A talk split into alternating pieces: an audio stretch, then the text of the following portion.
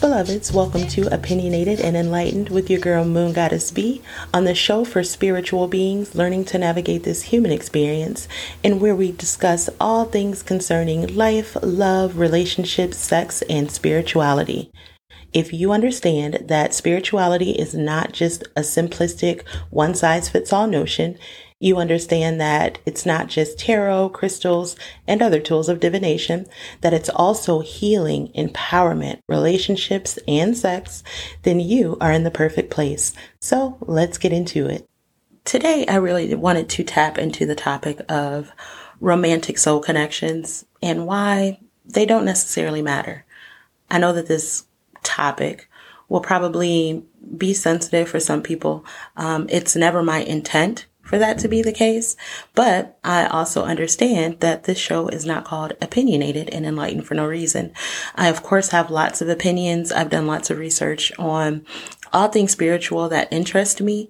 And this is really a topic that hit home, home for me personally. And I hear so many people talking about romantic soul connections and divine masculine and divine feminine and twin flames and using all of these terms in a very interchangeable way. Um, I've also seen people use them as a way to justify uh, negative interactions with their counterparts. And I really feel like this is a topic that needs to be talked about a little bit more often, a little bit more in depth because I see it every day in my work how this concept is hindering people's growth process, people's healing, because they're so focused on these soul connections, which can feel great. But as you guys know, if you don't know, you will come to learn. My goal is always to make sure that we are healing as we navigate these spiritual experiences, um, as well as this human experience. So today we're just going to talk about just the various societal beliefs about romantic soul connections. I'm even going to tell y'all a little bit of my business about some experiences that I've had, which will pretty be, which will be pretty consistent. I'm not one of those people who just speak on situations without having experienced them. I'm also not the type of person who feels like everything is one size fits all and everybody's experience is going to mirror mine. But I do appreciate being able to provide my own situations opinions and viewpoints on these matters. And then I want to get into a deep dive of personal um, definitions of these terms that I have cultivated that have helped me to navigate soul connections. And I'm specifically saying romantic soul connections because in later episodes, we're going to get into soul families and things of that nature. But today we're really talking about the, the romantic end of it. And then of course, I'm going to get into why healing is so important and how healing can help us to, can help prevent us from fixating on these notions in ways that are unhealthy. So the first thing I really want to talk about are the various societal beliefs that blow me sometimes when I hear people talking about soul connections. Um, I have met people who do not believe that they exist and I question whether that's a true belief system based on any kind of research that's been done or whether it's based on their unhealed experience. And the reason that this came to mind is I was thinking about creating this episode and how I was going to depict my belief that when people say that soul connections do not exist, it's more of the fox and the grape story. So if you have not heard the Fox and the Grape story, I'm going to tell it to you very briefly, um, because I truly believe that some people say that they don't believe that soul connections exist because of their lack of understanding and also their lack of experience with them. So the story of the fox and the grapes is actually pretty simple. It is really a story about a fox who came to this grapevine that was high up in a tree and he tried and tried and tried and tried to get these grapes. Like he really wanted these grapes. They look delicious. They look juicy. He thought that they might be sweet, but no matter how hard he tried, he could not access those grapes. Ultimately, because he couldn't reach the grapes, he came to the conclusion that, oh, I must not want them anyways. Oh, they're probably sour. So this really, for me, just speaks to a person's ability to shift their perception when something feels unattainable or inaccessible. So you convince yourself that this is really an undesirable or non-existent notion just because you are not able to access it. And that's just my personal belief system. Again, this is opinionated and enlightened. That's my opinion. Um, I also believe that there are people who think that everyone who they date has this soul connection, which to a smaller degree could be very possible because you could be meeting somebody who is supposed to teach you something and you're not necessarily supposed to get involved with them romantically. You turn it into a romantic connection and then shit gets ugly. But I don't think that it is healthy to view all of your romantic interactions as, oh, this is my soulmate or this is my twin flame the fact of the matter is that some of us go through our whole existence not ever meeting our twin flames, which sucks by all means, but that's just the way that it is. Um, and we'll get into that a little bit as I go into the definitions of exactly the difference between soulmates, twin flames, and all of that stuff. So I think it's important that you identify the type of connection that you have with a person before you find yourself getting caught up and getting stuck in a situation that you've convinced yourself is supposed to have this huge purpose and serve this huge romantic purpose in your life when that's not necessarily the case. So, and those are just really two of the main uh, societal beliefs that I hear about them. But I'm sure that if you navigate this spiritual community that you've seen so many yourself and there are so many beliefs.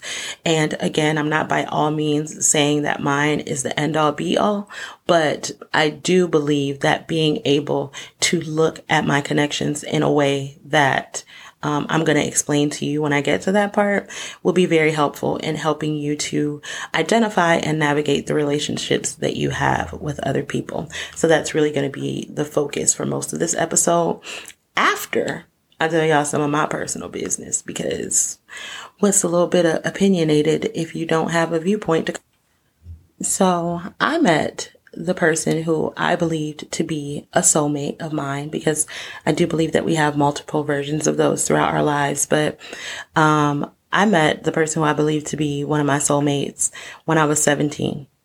I was 17. He was like, he had to be like 25, I think.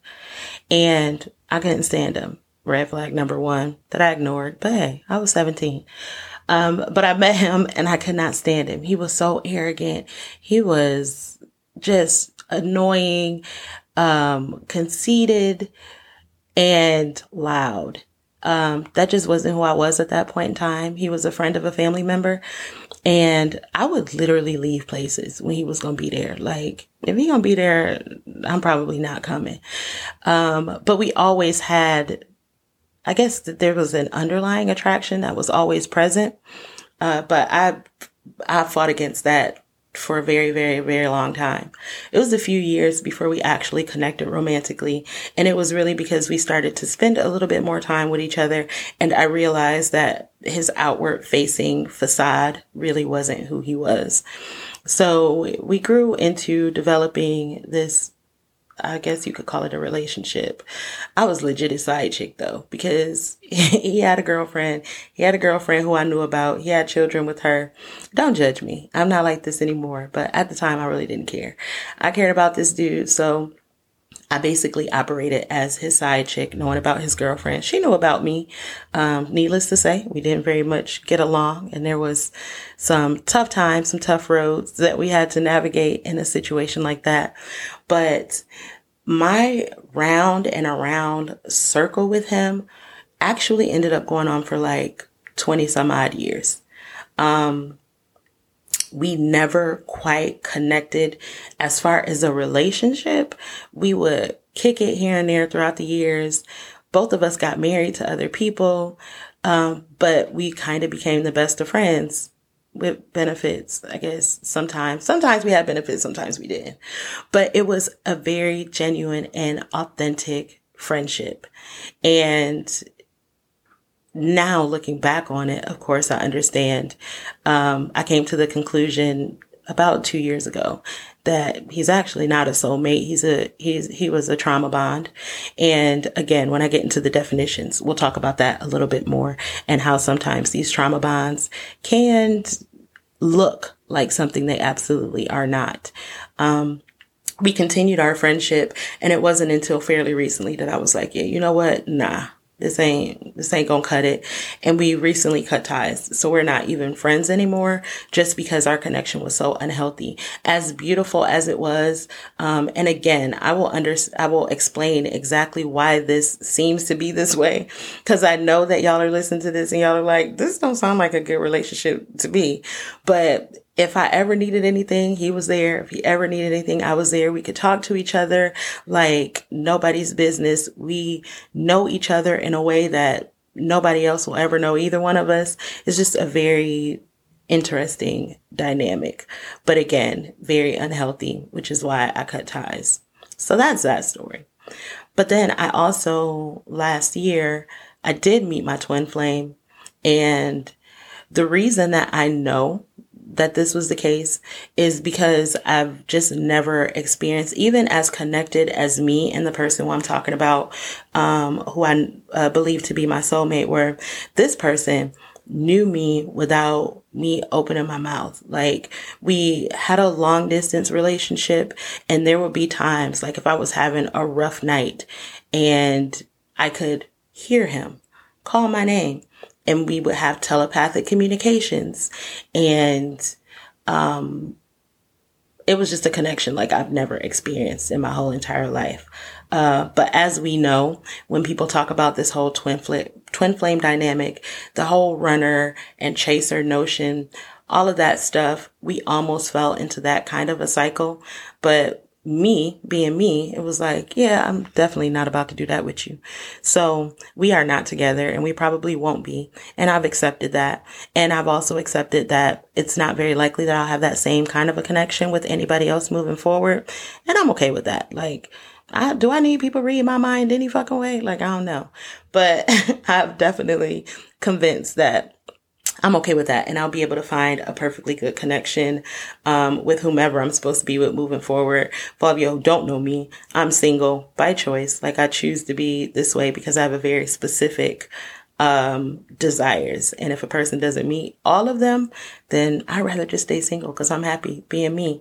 So when it comes to my whole twin flame situation, do I miss him? Absolutely. Do I wish it would have worked out? Absolutely. But I have also come to a point in my own personal healing journey to where I understand that if I don't take care of me, twin flame or no twin flame, nobody else is going to take care of me. So I chose to love me above that and to not engage in that whole runner chaser dynamic because it doesn't benefit me in any way. So now that y'all know a little bit of my business, um, I really want to get into just what these soul connections, I call them divine connections, um, but what these divine connections, the definitions of them and just ways that you can look at them that will aid you in your ability to navigate them because that can oftentimes be the most difficult thing is learning how to navigate these connections. And I found that oftentimes this is what keeps people stuck in these involvements because they don't truly understand the dynamics and the roles that people are called to play in our lives.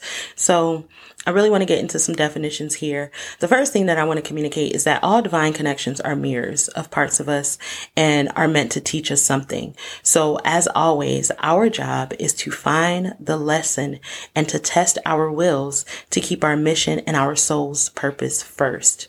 And that they all feel like true love. Now, I'm going to say that last part again because I feel like it is so important.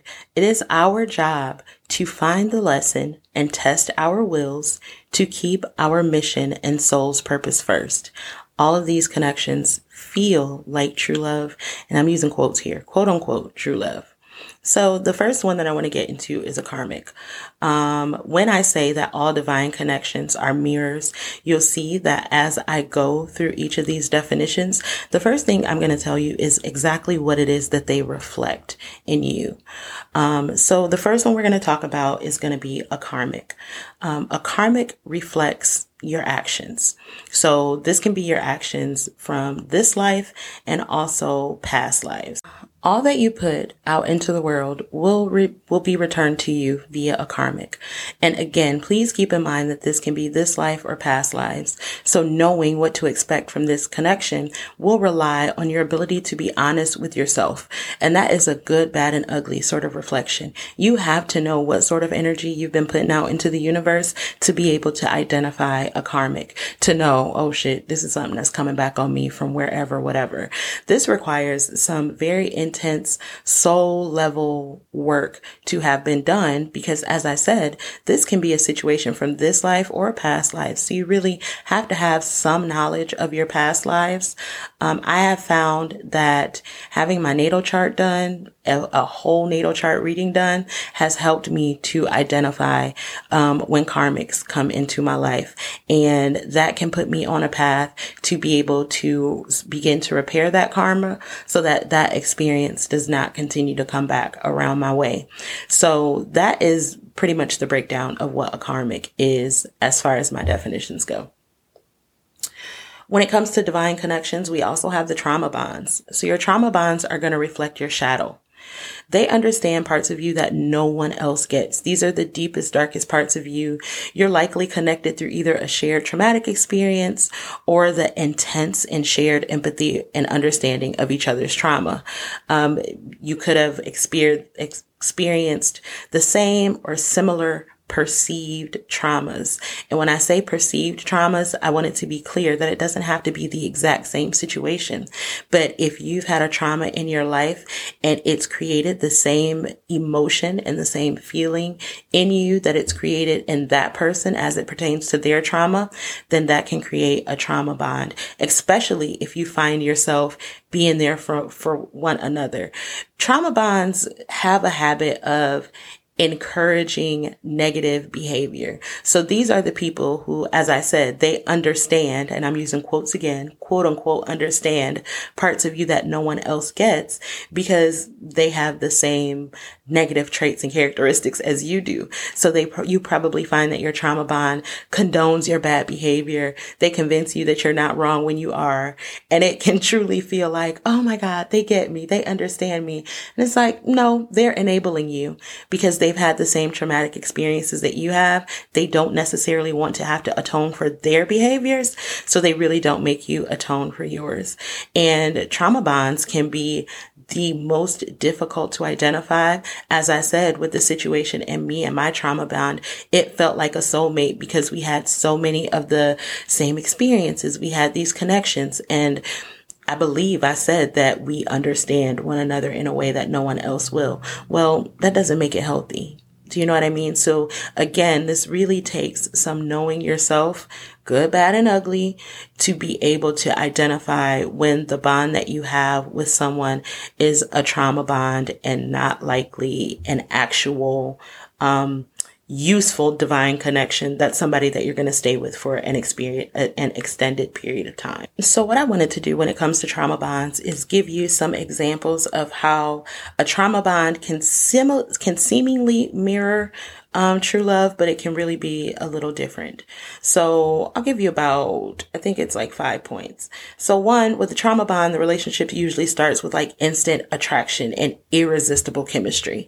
Um, with true love, a relationship can start with attraction and it's a curiosity that mostly builds over time. So you really don't experiencing, experience the love bombing and things of that nature. Now, can someone be genuinely affectionate, um, off the rip? Absolutely. But this is where you go kind of deeper into your intuition and start to know, okay, is this a genuine connection or am I being love bombed right now? Um, number two, with the trauma bond, the relationship is highly physical and sexual. With true love, the connection is physical and sexual, but there's also an emotional and intellectual component that's attached to it. Because sometimes trauma bonds can be all physical and all emotional, but then when you sit down and you really look at the situation, you're like, yeah, this isn't smart. This doesn't really make sense. This does not meet my intellectual needs. And not saying that the person is a fucking idiot or that they have to be stupid. But no, I'm talking about a mutual intellectual connection. You will notice when it's actually true love and oftentimes trauma bonds do not have that. So third, the, with a trauma bond, the relationship goes through cycles, extreme highs and lows. It's almost like a bipolar relationship. Like when it's good, it's great, but when it's bad, it's awful.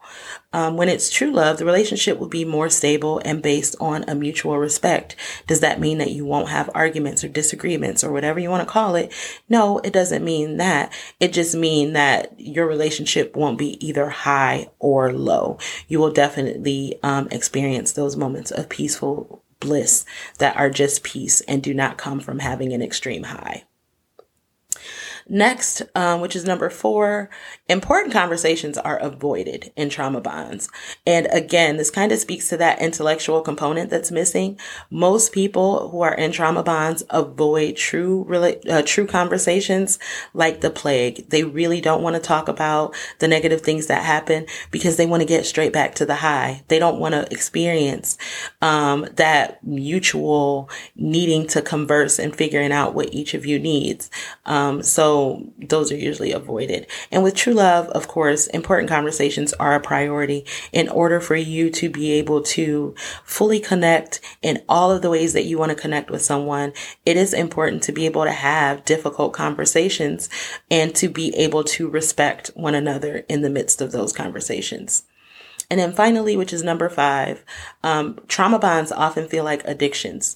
You feel powerless to let this person go. You feel like you're going to be useless without them or that you can't continue on without them. And that doesn't have to be in a suicidal sen- sense.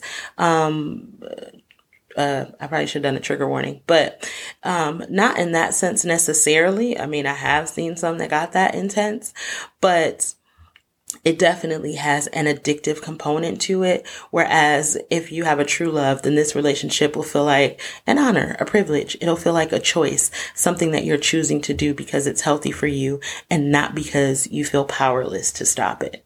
So next we're going to go into soulmates. Soulmates can be very tricky because soulmates can show up in any aspect of your life. They don't necessarily have to be romantic connections, but today we're going to talk about the romantic aspect of them. Um, your soulmate will reflect your desire to remain in your comfort zone.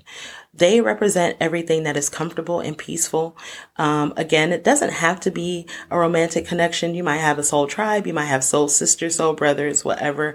But this is simply someone whom you know you will remain connected forever because they're comfortable, they're familiar, and the connection is uncomplicated. So when I, if I go back to the conversation that I had where I told you that um, I thought that my trauma bond was my soulmate.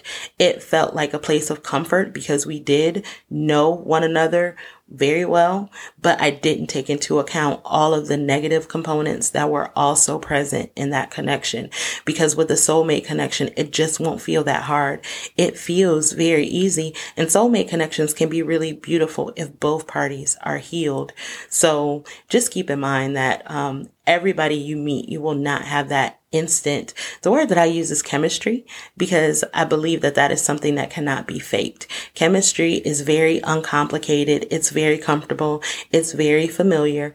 And that is how you will know whether it is your soulmate or whether it's altogether something else. One of the other things that we've talked about so far or whether it is your twin flame, which is what we're going into.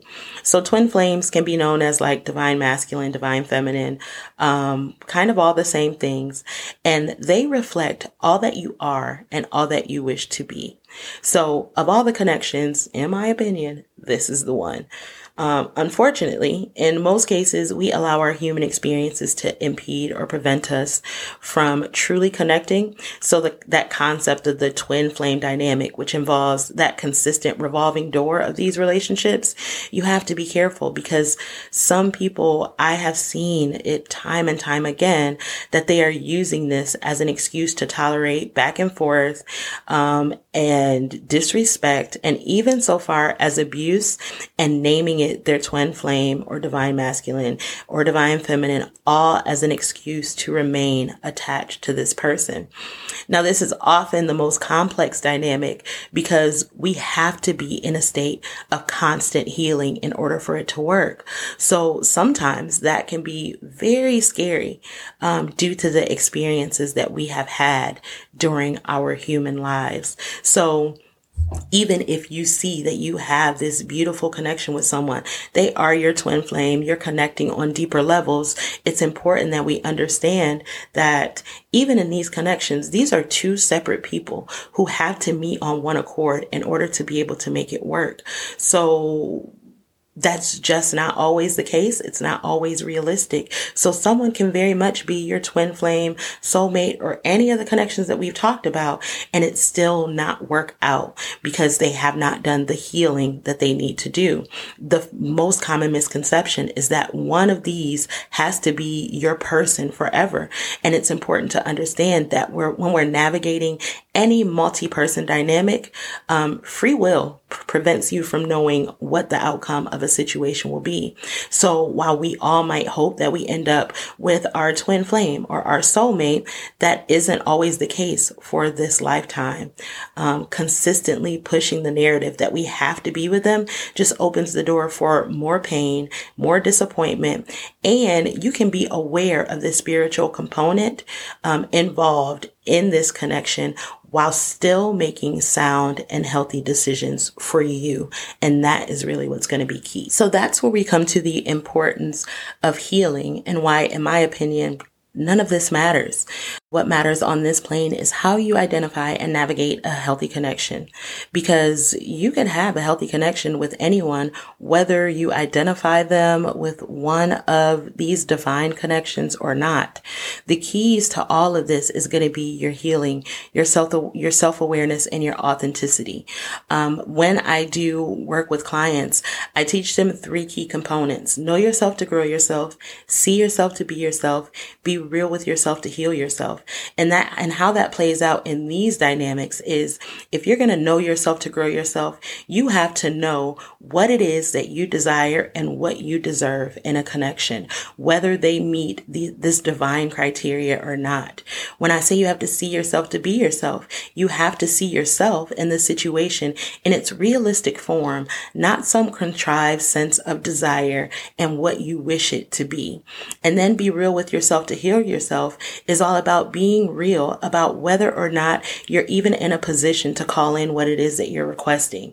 So that can be a very difficult one because if you have not done the work on your own, if you have not done the healing on your own, you could call in one of these connections and then you could fuck it up because you haven't yet done the work that you needed to do to ensure that you can sustain it. And then not only when it comes to that, does this person that you consider to be one of your divine connections even fit the bill. One of the deciding factors when it came to the person who I believed to be my soulmate was when I sat down and I assessed my growth process, my experiences, my healing, and then I looked at him objectively instead of this person that I love. I looked at him like if I met him today and he was like, Hey, let me take you out on a date. After a few conversations, would I date him? And the answer to that question was no. Like he did not fit the bill. He didn't fit the criteria that I had decided that I desire and that I require to have in my existence.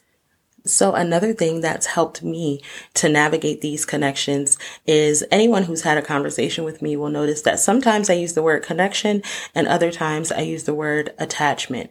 And the reason that why what we call these is important is to speak to intent. Like the words that we speak are important and words mean things. And the one thing that I always remember is that connections will fortify you. Attachments will deplete you. They will suck you dry. So it's it's important that when you're making these connections, that they are truly connections and that they're not just situations that are there to rob you of the peace and the joy that you're really called to have during this human experience.